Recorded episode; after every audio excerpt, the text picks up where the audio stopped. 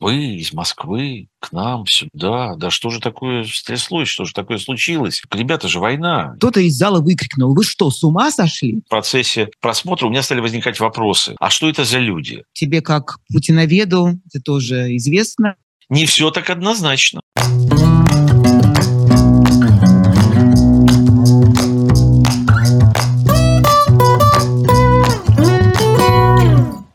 Добрый вечер, дорогие друзья, или добрый день, или доброе утро. Это канал The Insider Life. Здесь Ксения Ларина, ведущая эфира. И раз в неделю мы встречаемся в нашей такой сегодняшней программы с людьми, которые для нас важны, чье мнение для нас важно, и которым есть что сказать, и которые не подцензурны, и которые, слава тебе, Господи, не подчиняются никаким российским законам. Сегодня у нас в гостях в нашей виртуальной студии Виталий Манский. Виталий, приветствую тебя, здравствуй. Да, привет, Ксюша, привет. Виталий, напомню, режиссер, документалист, основатель и президент фестиваля Fest. И тут вот важная вещь. Наш эфир, наш разговор выходит как раз в те самые минуты, когда в Риге открывается очередной фестиваль Fest. Так что поздравляю тебя с открытием, дорогой товарищ. Спасибо, спасибо. Но ну, в Риге называется Fest Рига. Название города является уже такой неотъемлемой частью названия фестиваля. И да, мы как бы говорим за какие-то часы до фестиваля, но мы можем уверенно сказать, что он при любой погоде откроется, вот чего точно мы не могли сказать почти никогда в России. Потому что ну, последний фестиваль, он был закрыт и уничтожен, по сути, за 7 минут до его начала. То есть, когда уже все гости приехали в Москву, поселились в гостинице, вся программа подготовлена, фильмы, каталоги, аккредитации, все-все сделано. И вот на тебе. Поэтому в Латвии как-то скучно. Все, сказали, открываем, значит, открываем. Сказали, закрываем. Хотя нет, ты знаешь, вот тут буквально на днях или вчера, что ли, отменили практически уже готовый спектакль в театре Херманиса с Чулпан главной роли. Она должна была играть на латышском языке. А это не просто. Я как человек, изучающий язык и пытающийся на нем как-то потихонечку коммуницировать, не знаю. Я сегодня с Чулпан разговаривал. Она, конечно, сказать, смеется и там прочее. Но я думаю, блин, вот выучить роль на латышском языке. Я, конечно, могу сказать, что это живое шестая става, там, «Пия моя моя ир кофейница», но это не Гоголь. Хотя я сейчас сказал, что я живу на шестом этаже, и около моего дома кафе. Ты об этом сказал, давайте мы э, тогда скажем. Это спектакль по повести Гоголя «Старосветские помещики», где Чулпан играет, естественно, Пульхерию Ивановну, там других женских ролей нет. Спектакль, он там на трех языках, как я прочитала, там украинский, украинский русский и латышский. И латышский, да. Выучить язык, конечно же, непросто, но выучить роль на другом языке для артиста это очень легко. Мы такие тоже случаи знаем, когда актеры я не артист. роль. Для меня это невозможно. Просто вот я обращаюсь к зрителям открытия фестиваля Ардуквест на латышском языке, и я знаю, что даже вот несколько фраз, чтобы их сказать без ошибки, надо потрудиться. А ты можешь сказать, вот. ты же уже готов? Скажи. Что ты говоришь на открытии да, фестиваля? Мунги, драуги. Ну, слушай, вот ты меня сейчас не провоцируй. Через пару часов я все скажу. Все как бы в голове уже. Да, значит, вы поняли, друзья, что у нас сегодня много поводов для встречи. И Ардокфест, про который мы сейчас подробнее поговорим. И вторая тема, а может быть и первая, мне кажется, она очень важная, это премьера фильма «Восточный фронт», который делал Виталий Манский со своими коллегами. Я думаю, что мы про это тоже подробно поговорим. Премьера мировая прошла, как я поняла, на фестивале Берлинском 24 да. февраля, как раз в день годовщины вторжения России в Украину. Полномасштабного что... вторжения, да. да. Ты знаешь, да. это так важно вот мы как бы часто с скороговоркой, вот 24 февраля вот началась война, началась война. Я даже иногда сам позволяю себе так сказать, и рядом стоят мои друзья украинцы, они просто очень не готовы это воспринимать, потому что, конечно же, война началась в 2014 году с аннексией Крыма, с начала вот этой бучи. Кстати, мы на Ардукфесте делали программу в этом году, которая называется «Война до войны», и показываем фильмы о том, как документалисты звонили во все колокола и сообщали миру, что идет война, что люди уходят на фронт, что люди погибают, что война – это реальность нашей жизни. Почему-то до 24 февраля 2022 года да даже в Украине, честно говоря, не все были готовы признать факт того, что война уже идет. Нам важно сейчас показать эту программу, даже, может быть, не столько для того, чтобы зрители пришли и смотрели эти фильмы, которые уже многие из них были показаны, и там нет ни одной премьеры, но для того, чтобы эмоционально как-то подчеркнуть, что документальное кино очень актуально, а несмотря на то, что оно опирается на реальность, на действительность, но оно, конечно, еще и большой предвестник, и большой пророк, и большой осмыслитель э, бытия. Поэтому нужно сегодня смотреть, что сегодня говорят, что сегодня видят, над чем сегодня заносят свое увеличительное стекло авторы документального кино, чтобы, может быть, каким-то образом подготовиться к дню завтрашнему, который теперь вполне не очевиден, мало оптимистичен. Я хочу и, напомнить, кстати, что Виталий сделал картину про Украину. Это был как раз на событии 2014 года. Я в 2014 году как раз работал над фильмом «В лучах солнца» в Северной Корее, и я остановил работу, потому что я понял, что необходимо вот здесь и сейчас э, войти в новый фильм. У меня было абсолютное ощущение неизбежности войны. Я даже иногда получал упреки от своих коллег, даже, кстати сказать, в Латвии, потому что мы в 2014 году с моей женой уехали из России, и в Латвии многие нас спрашивали, вы из Москвы к нам сюда, да что же такое стряслось, что же такое случилось? Ребята же война только начинается, она будет приобретать новые и куда более мощные, непредсказуемые формы. И меня как-то даже некоторые так упрекали, что ты паникерствуешь. Но в итоге произошло то, что произошло, и вот это предощущение войны зафиксировал в картине «Родные», которая повествует о моей семье, которая оказалась по разные стороны баррикад. Кто-то был на пророссийской позиции, кто-то на проукраинской позиции. И в конце картины как раз мой племянник уходит, Женя, в армию, и мы понимали, что он просто уходит в армию, с одной стороны, но в воюющей стране, а мы понимали, что такое армия. Но все-таки какая-то была такая надежда, что, ну, мало ли, куда он, может быть, в какую-то часть там попадет не боевую. А сейчас Женя уже находится под Бахмутом, давно вернулся из той обязательной армии, сейчас он по военному призыву.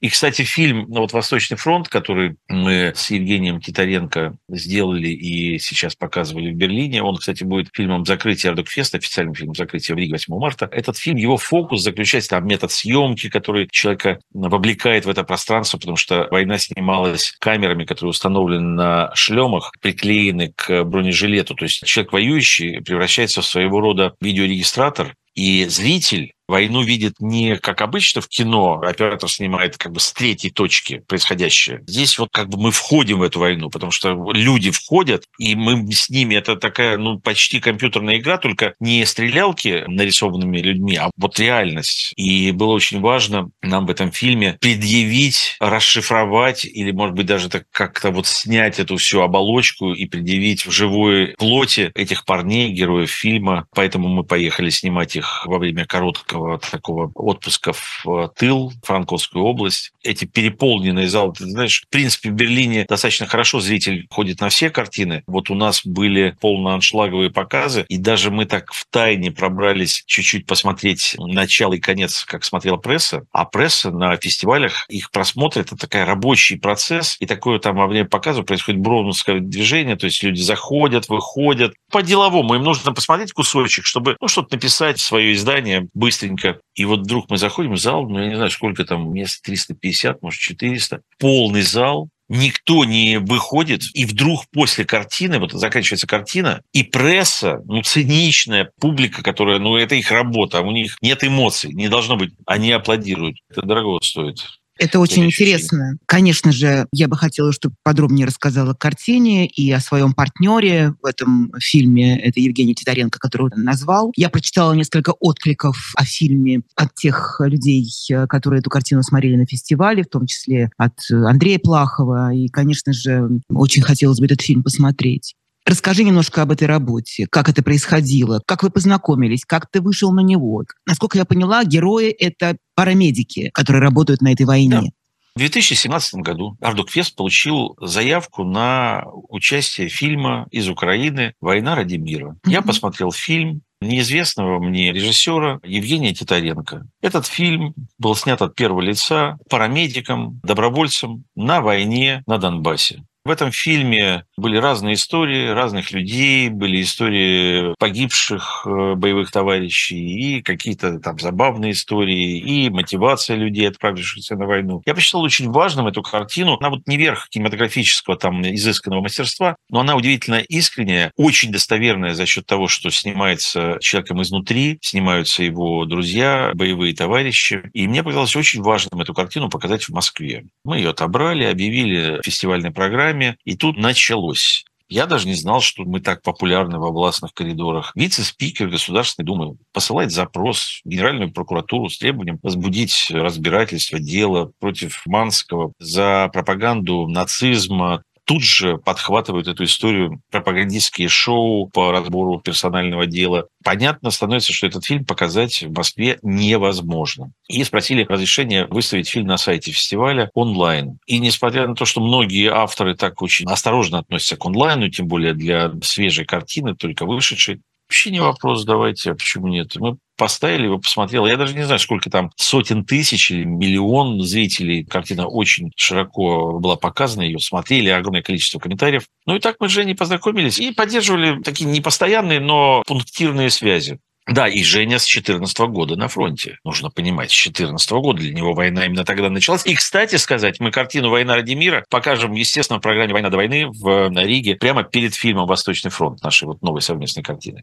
Да, так вот, Женя уже приехал в Ригу с гуманитарной миссией. Они, там его жена и продюсер Наталья Хазан, как-то фонд есть, который какие-то автомобили на фронт возит, медикаменты. Вот он с этой целью приезжал в Ригу. Естественно, мы повидались и стали смотреть материалы, обсуждать, что и как с этим можно сделать в процессе просмотра у меня стали возникать вопросы. А что это за люди? А кто этот человек? А вот кто этот, который упал, которого ранило? И я вдруг понял, что эти вопросы будут задавать все абсолютно без исключения люди, которые будут смотреть картину, и поэтому на эти вопросы нужно дать ответы. И поэтому эта картина должна быть об этих ребятах и о Жене в том числе, для того, чтобы их увидеть ну, в таком естественном, как бы живом формате, их нужно вычленить из этой войны. И вот таким образом родилась идея съемки в тылу. Я поехал в Украину, это тоже было не совсем просто, если кто в теме. Нашли хорошего оператора и сняли вторую половину картины, а потом уже монтировали фильм вместе, потом в Праге делали звук, цвет, и вот сейчас началась фестивальная судьба. А у картины, кстати, она уже очевидно очень успешная, потому что на данный момент я могу быть неточным, но около там 15-20 стран уже картину пригласили, и сейчас выстраивается такой большой ее тур по всему миру от Гонконга до Бразилии. Ну, не говоря, понятное дело, о почти всей Европе. И она сейчас будет выходить в кинопрокат, будет выходить, естественно, в Латвии, в Чехии, потому что эти страны участвовали. В Украине, если будет электричество. Но там есть небольшой прокат, и люди ходят в кино. Я, правда, не знаю, как в Украине, вот насколько люди будут готовы идти в кино не на «Аватара», а на кино про их Себя. трагедию, в которой они здесь и сейчас, каждую минуту. Правда, не знаю, но посмотрим. Про Берлин вообще мне бы хотелось, чтобы ты сказал каких-то своих впечатлениях, в принципе, от этого фестиваля. Я знаю, что там было очень много картин, посвященных Украине или сделанных украинскими режиссерами, как документальных, так и художественных картин. Я знаю, что главный символ фестиваля «Серебряный медведь» был э, выкрашен в цвета украинского флага желто-голубой, но главный приз из документалистики получила картина про сумасшедших в сумасшедшем доме. Когда вручали взяли гран-при категории «Лучший документальный фильм» и назвали вот этот фильм про сумасшедший дом, кто-то из зала выкрикнул, вы что, с ума сошли? Это действительно было так? Да, это было так, но я, прежде всего, протокольно уточню. Значит, в Берлине есть два главных конкурса. Собственно, главный конкурс и Encounters, встречи. Но в эти конкурсы включаются иногда документальные, анимационные фильмы. И эти оба конкурса претендуют на золотых, серебряных медведей. Что касается а, конкурса, в котором мы участвовали, там было сразу три, по-моему, документальных картины. Есть в Берлине уже несколько лет. Нет конкурса документального, но как бы фестивальная дирекция выбирает из всех программ документальные фильмы, которые оценивает отдельное жюри. И там вручается действительно приз. Это не «Медведь», вручается приз за лучший документальный фильм. Вот. И там был и тот же Николя в этом конкурсе, который «Золотого медведя» получил, но он не получил документальный приз. Получила, по-моему, мексиканская или бразильская картина. Я ее не видел, поэтому не, не могу ее прокомментировать. Призов в Берлине достаточно много. А фильмов, кстати, связанных с Украиной, не так много, как ожидалось бы. Вот все-таки в момент войны много звучало слов поддержки Украине, много было сделано для какого-то такого образа поддержки Украины, но фильмов было немного, о войне было фильмов еще меньше, и учитывая, что там несколько сотен картин на Берлинале, это, в общем, не было так, чтобы вот совсем но вот в кулуарно, а фестиваль это же еще и кулуарное общение, я вот, например, общался с выдающимся европейским режиссером, просто не буду, так как я сейчас буду говорить жесткие о нем вещи, я не буду его называть имя, но он такой призер, припризер, там Канны, все это вот у него. Единственное скажу, что он испанец, ну вот так, потому что это важно. Мы сидим, он э, там любит мои фильмы, там цитирует какие-то фрагменты из них, вот так это, то все, пятое, десятое. Заходит речь о моей картине Горбачев, которую он видел тоже. И он говорит, ну, слушай, ну что такое Горбачев, лузер? Не так, чтобы я очень хорошо с английским, но он объясняет, что Горбачев, типа, все профукал. А вот не то, что Путин. Я говорю, че? Говорит, ну вот, ну Путин же, да, он, конечно, гад, сволочь, но ты посмотри, как, как он всех напряг, как он добивается своего, как он это. И мы там слово за слово, ну хорошо это было, так сказать, в помпезном зале за ужином, и, так сказать, там не перейдешь на жесткую риторику. Насколько эта точка зрения распространена вообще по твоим ощущениям?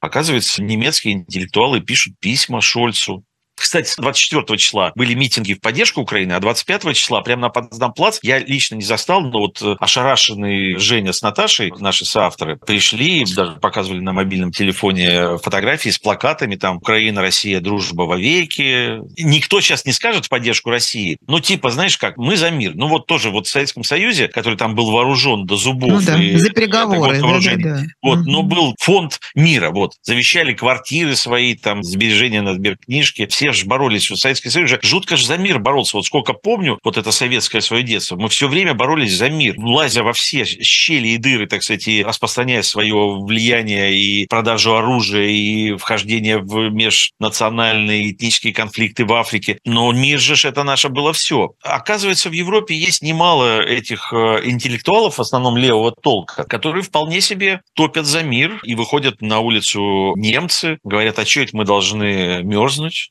Кстати, даже в телевизоре на многих государственных каналах, когда идет новость о войне в Украине, там как бы она так титруется, что это типа конфликт в Украине. Ну, как будто это гражданская война, ну, какой-то вот не агрессия России, а вот какой-то там конфликт. И это же все работает на сознание, подсознание? Не все так однозначно. Здесь придется сказать.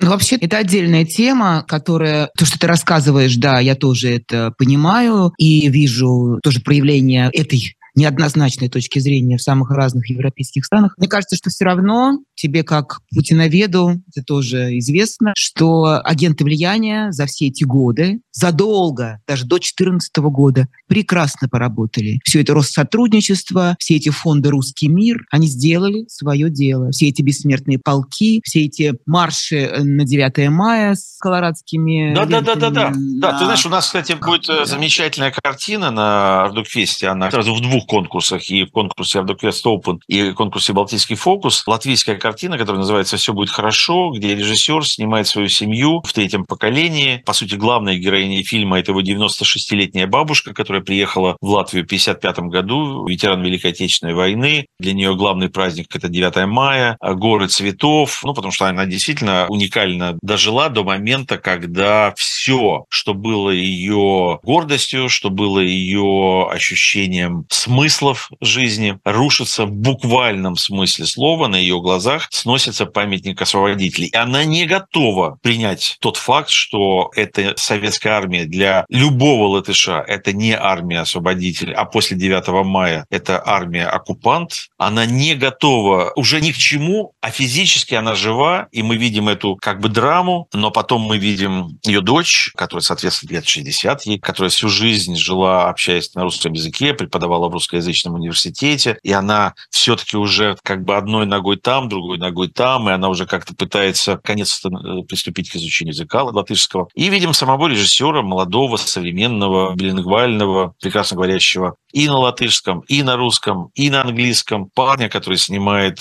честную и трогательную картину вот о умирающем и неспособном принятию новой реальности поколении. И это все образы, преломленные сквозь призму мироощущения документалистов о нашем сегодняшнем дне. И у нас, кстати, будет очень еще такая картина, вот если мы говорим о войне в Украине, Ленца, немецкая картина, она как раз снята вся в Буче, и называется «Когда весна приходит в Бучу». Они приехали снимать вместе с армией ВСУ, когда она освобождала город, и на их глазах город как бы оживает вместе с этой весной, зализывает раны, и это настолько отличающаяся от новостной повестки, от новостного образа, имиджа этой Бучи, которую мы все с mm-hmm. содроганием переживали в момент того, как мир узнал об этих преступлениях. Ну, а у новостей, естественно, есть свой ритм, есть свой вот этот формат сжатых, быстрых нарезок, быстрых таких шокирующих, но не как бы, ну, такой вот салат как бы такой новостной. А здесь Ленс в кинематографической манере ставит камеру, в которую ходят люди, выходят люди, вносят трупы, выносят трупы, так сказать, выкапывают, закапывают, и такое ощущение, что ты просто стоишь на этой площади, и это все происходит вокруг тебя, и ты буквально своим глазом можешь фокусироваться на какие-то детали. А если какие-то детали тебя содрогают, ты можешь увести взгляд на какое-то дерево, так сказать, распускающимися почками. И это настолько сильное, мощное впечатление, настолько важное все-таки оказаться. Я был в Буче, когда я вот ездил сейчас в Украину, и даже спустя время, после того, что город там даже вот эта улица привокзальная, вокзальная. Я еще не то чтобы спорил, но я как-то удивился. Вот ее отреставрировали, эту улицу, закатали новый асфальт. И я говорю, слушай, а вот правильно ли это?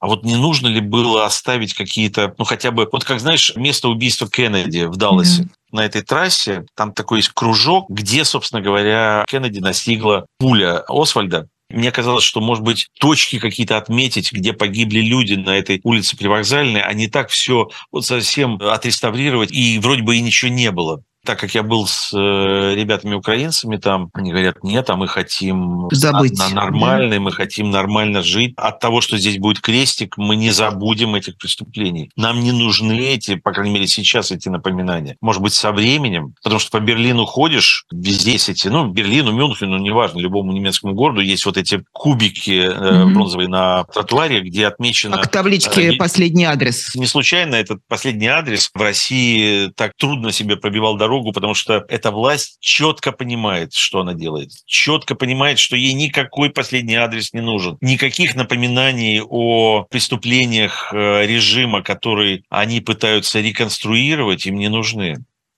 Хотела, чтобы ты про Бучу еще рассказал о своих ощущениях, что ты, как ты почувствовал, как человек, который эмоционально, прежде всего, все воспринимает, а не как э, журналист, для которого факт важнее эмоций. Мне кажется, что у тебя должно быть что-то такое свое.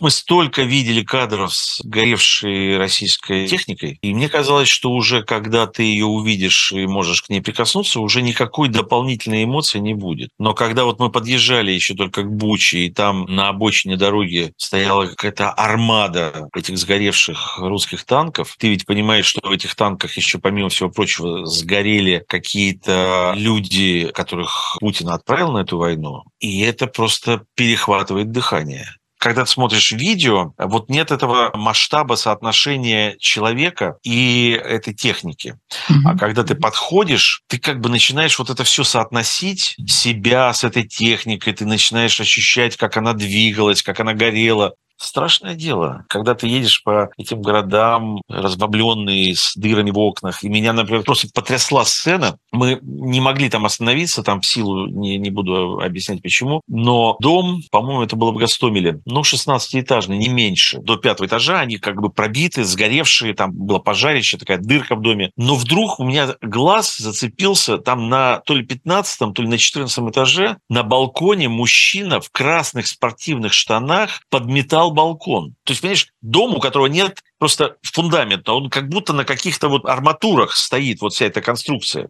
Такое ощущение, что этот дом, ну, очевидно, нужно сносить. Но человек как-то забрался на 14 этаж и подметает балкон.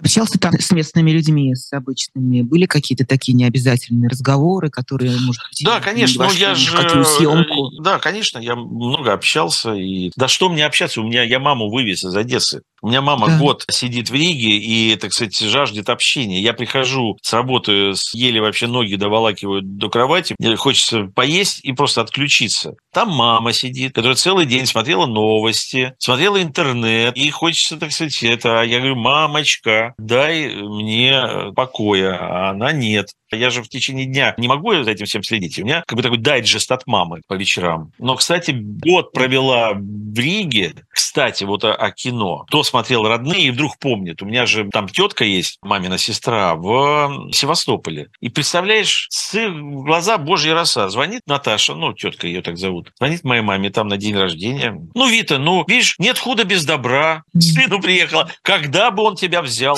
Смеяться или плакать? Да, нет, вот ну, вы просто... Я, я ты ее хоть послала? Ну, мам, ну нет, она же, ну как я? Э, э. И вот мама сейчас хочет в Одессу, все, накушалась наших Европ, хочет в Одессу. Она там реально живет на 16 этаже. Я говорю, мамочка, 16 этаж. Нет. Водички там нет, канализация не работает, интернет тоже. Что ты будешь там делать? Хочу домой.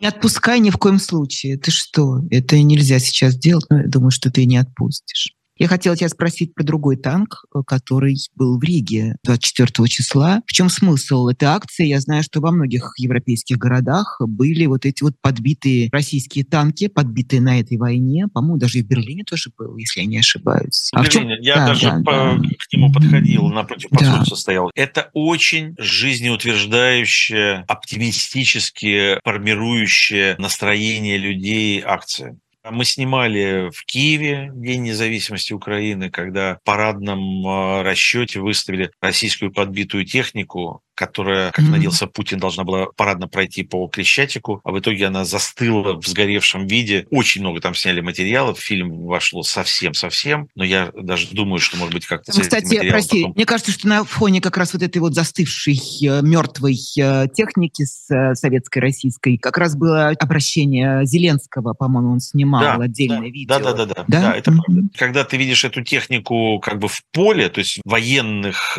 пространствах боя, это одна история история. А вот когда была выставлена эта подбитая русская техника, какой-то такой оптимизм тебя охватывает и такая гордость за нацию, которая не сдрефила, не приняла агрессора, не согласилась с этой преступной войной и ценой своих жизней, своих пацанов отстояла. Это просто очень сильно. Еще во Львове это видел на площади рынок тоже. Это вот из моих поездок по Украине. Потому что ведь еще постоянно похороны в Украине. Постоянно хоронят ребят да. погибших. И я просто помню, я снимал похороны со солдата в 2014 году во Львове. Это вошло в фильм «Родные», это прощание. И вот сейчас, я за пару дней во Львове, я видел несколько похорон, и они настолько уже какие-то привычные, и город уже не останавливается, как было в 2014 году 15 если быть более точным, уже не останавливается, а это уже какая-то такая почетная, конечно, от, отрепетированная, отлаженная, но в чем-то уже механизированная процедура прощания с героями. Их уже хоронят по несколько человек. И на площади рынок устанавливают такие щиты, где каждый день их меняют. Описывается биография того или иного погибшего львовянина. Жуткая штука вообще, жуткая. Но вот когда несут этих погибших парней мимо разбитой, черт возьми, российской техники, это ощущение справедливости, возмездия, неминуемого возмездия возникает, и вот эта горечь потерь, сжимаешь губы, прикусываешь их, думаешь,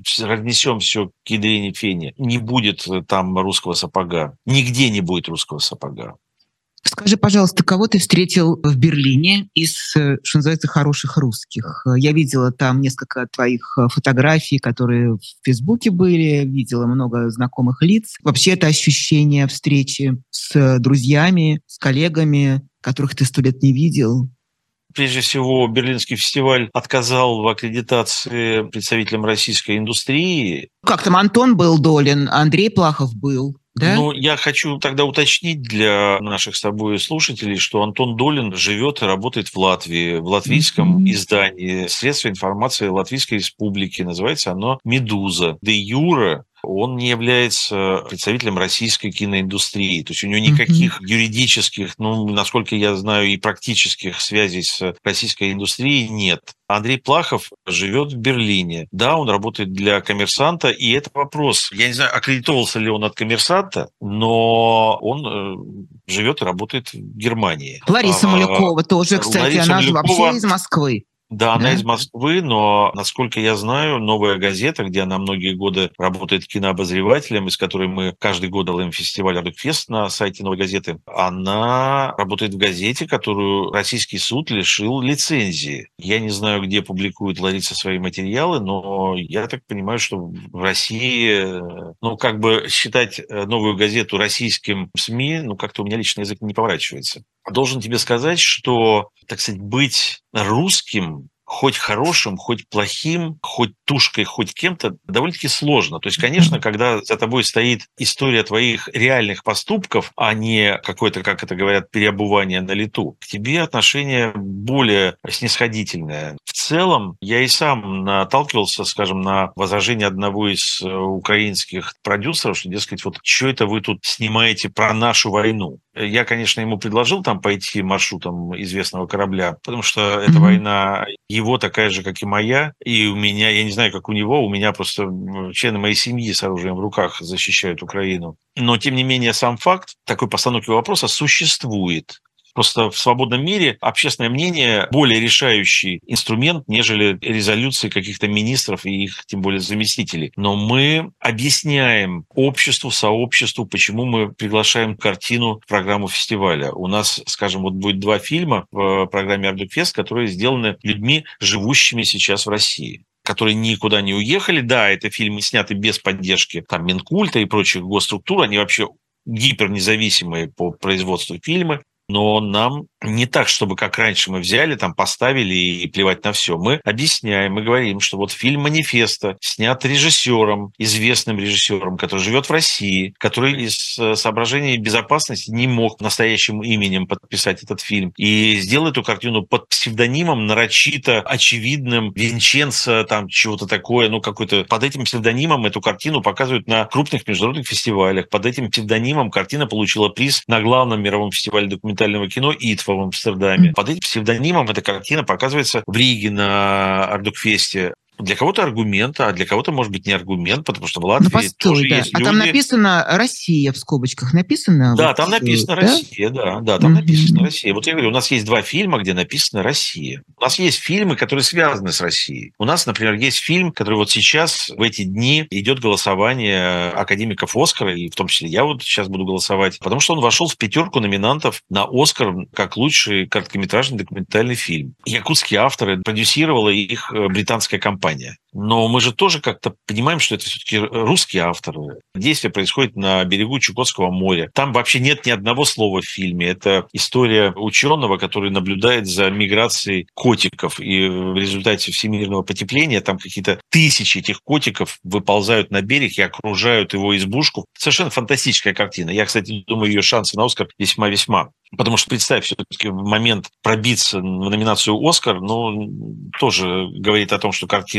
сильная. Но это как бы Британия. Или там есть фильм э, норвежско-финско-израильский Шишовой про новое величие, дело нового величия. Вся mm-hmm. картина снята в России, авторы эмигрировали из России и преследовались в России, и, так сказать, и они честны перед собой, перед людьми, перед миром. Тем более ее муж Дмитрий Боголюбов тоже снимал фильмы, предвещающие эту катастрофу «Уездный город Н», пропагандистское военно-патриотическое воспитание молодежи в одном отдельно взятом провинциальном российском городе, который во многих странах мира показывался и рассказывал и предупреждал о том, что происходит в России. Вот они муж с женой, они уехали в Израиль, они граждане Израиля. Эту картину мы тоже показываем, но так же, как мы, конечно, показываем фильмы вообще из э, там, не знаю, Соединенных Штатов Америки, о каком-то кинолюбителе, снимавшем на своей ферме триллеры, хорроры, точнее, про расчленение животных, потом анимадок про коллектив коллективный оргазм, там женщины рассказывают о своих оргазмах. Да-да, и... порнодок это называется? Или как Нет, порнодок только это другое. Есть картина, которую продюсировал телеканал «Арт», она называется «Артем и Ева». Во Франции оргазмы очень даже романтичны. Это женщины получают удовлетворение от э, сексуальных контактов с мужчиной, с женщиной или даже собственной рукой. И это они повествуют в этом анимадоке, и художник рисует в таком оригинальным образом вот эти образы, визуализирует эти оргазмические образы. А Артем и Ева – это картина о двух студентах, которые решили как-то ради добавки к стипендии монетизировать свою интимную жизнь и домонетизировали до того, что она стала звездой порнохаба, получила приз в Лос-Анджелесе, мы это все видим на наших глазах. Как бы история успеха. У людей все получилось, и при этом они не расстались, они продолжают быть парой, несмотря на то, что от такого порно исключительно дуэтного она перешла к массовым сценам. У нас вот. такой эротический, получается, финал Заход, разговора. Да. А, это финал разговора. Ну да, ну к тому, что мы живем в очень странном, парадоксальном, безумном, в чем-то не признающем факта этого общественного, что ли, помешательства. И это все отражается в документальном кино. Документальное кино – это не только про что-то актуальное и вот зачастую просто совершенно удивительные, неожиданные истории. У нас есть в конкурсе фильм, вот особенно в Балтийском фокусе, о финах, любителях караоке она тоже номинировалась на Евро-Оскар. Ну, такая очень веселая, рушащая стереотипы восприятия финнов как таких медленных, тоскливых, скучных парней. Ничего подобного. Вот смотришь и наслаждаешься. У нас есть фильмы, там, я не знаю, сугубо семейных каких-то ситуациях, историях. Девушка сняла фильм, который называется «Желанный ребенок». Она снимает фильм о своей сестре, которая умерла за несколько лет до ее рождения. Ее появление на свет – это компенсация родителей, потерявших свою дочку. И она как бы знает эту свою сестру старшую только по походам на кладбище, по каким-то там семейным видеосъемкам. И она пытается, так сказать, снять фильм о своей сестре через себя, через свою семью. Это, кстати, латвийский режиссер, который молодая девушка, которая уехала учиться в Мюнхен, и картину уже сняла в Мюнхене, и там, по-моему, остается жить. То есть очень разные фильмы. Прежде всего, нужно понимать, что мы ничего не подверстываем. Мы всегда ищем картину, которая сама по себе является произведением, которая является мощным документальным произведением, яркой картиной. Но мы думаем о том, как она будет смотреться в контексте сегодняшнего дня. Конечно. Ну, потому что все равно а, драматургия какая-то присутствует, когда ты формируешь эту свою Конечно. Отличие. И поэтому вот мы там показываем картину голландскую Алены Вандерхорст «Поверни свое тело к солнцу». Она о советских пленных Второй мировой войны. А конкретная mm-hmm. история одного татарина. Да, мы как бы рассказываем историю, которая уже, что называется, эту страницу история перевернула. Но сегодня, когда опять пленные, когда обмены пленными, когда одна сторона этой войны дрожит каждым своим бойцом и готова своих бойцов поменять на такие лакомые кусочки, как там Медведчук, политик, вот за каждого. Поэтому вот цена человеческой жизни сквозь эту призму давно ушедшей войны сегодня приобретает гиперактуальность. Виталь, я знаю, что каждый раз вы придумываете девиз э, фестиваля. Слушай, вот в, этом году, году в этом году, конечно, девиз есть, и он очевиден. Если раньше мы всегда искали какие-то образные девизы, девизы-образы, девизы-намеки, девизы такие аллюзии, то сейчас все предельно просто. Нет войны. Все, что касается программы и фильмов, можно прочитать и на сайте Артдокфеста все подробности. Я еще не спросила про жюри. Там тоже есть, э, что называется, наши люди. Там есть Дмитрий Глуховский, это российский писатель, который не живет в России, который вообще в розыске. И объявлен в России в розыске, да, да, да, да. Там есть Ингеборка но... Дабкунайт, которую тоже можно назвать в большой степени артисткой российской, поскольку ее творческая судьба состоялась именно в Советском Союзе, а потом в России. Ну, понятно, что сейчас она вернулась, что называется, на свою родину и правильно сделала, сделала, что она не захотела принимать участие в поддержке этой войны.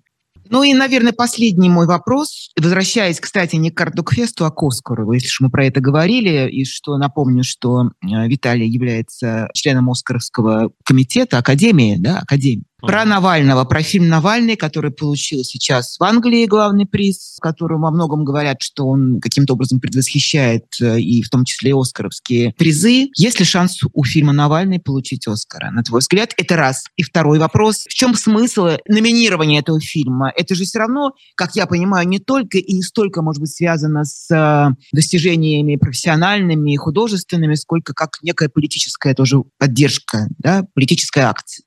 Я думаю, что у фильма «Навальный» довольно-таки высокие шансы на «Оскар». Я уже признавался, что это, на мой взгляд, не связано с качеством фильма, а это связано с качеством героя, с его фантастической судьбой, которая в фильме просто добросовестно предъявлена. Но этого может вполне оказаться достаточным для того, чтобы люди из соображений солидарности с героизмом героя поставили свою галочку напротив этого фильма, вынося как бы тем самым вердикт. Я думаю, что серьезным конкурентом является картина «Дом из осколков». Это фильм, который мы открываем Ардокфест в Риге вот сегодня как раз через пару часов. И еще там есть три фильма, не знаю, я не думаю, что у них большие шансы. Вот основная конкуренция – это Украина и герой России Алексей Навальный.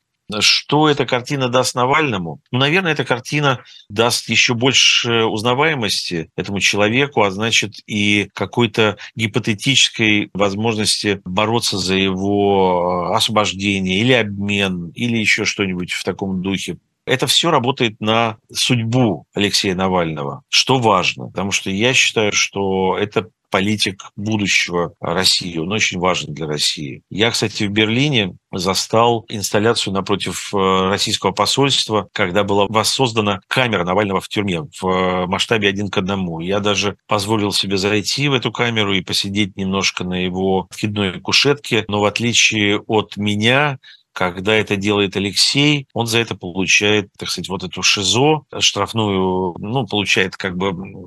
Карцер а еще дополнительный карцер, потому что нельзя сидеть. Нужно стоять, она должна быть а, днем, значит, брошена к стене. Но когда ты заходишь в Берлине, в свободном городе, заходишь в эту клетку, и это тоже, вот эта клетка может быть даже более мощный художественный образ, чем фильм «Навальный», но в нее могут зайти, я не знаю, сколько человек, 10 тысяч, пока она была установлена. А фильм, который получит «Оскар», если он получит «Оскар», посмотрят миллионы людей. И это важно. Ну что ж, большое спасибо. Мы на этом, наверное, завершим наш сегодняшний разговор. Фу-фу-фу, что все произошло так, как ты планируешь, э, чтобы Артокфест жил, работал, существовал, чтобы мы имели возможность смотреть э, лучшее документальное кино, в том числе и то, которое участвует э, во всех конкурсах и во вне конкурсах Артокфеста. Спасибо тебе большое. И последний вопрос, Виталий, я не могу не задать, поскольку, конечно же, я, я твой зритель, и хочу узнать, когда мы люди доброй воли э, в разных странах мира сможем посмотреть твою картину, вашу картину «Восточный фронт».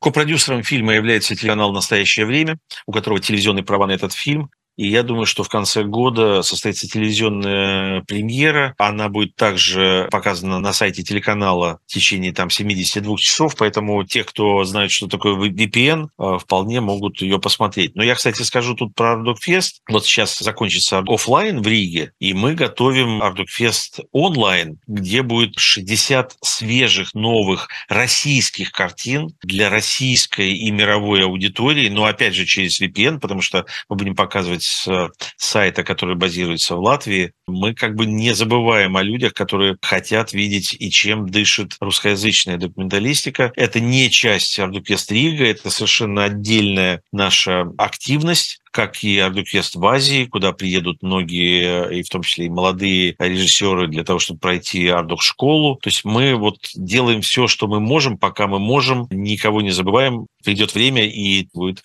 а, его смотреть э, зрителям, для кого знакомо слово VPN.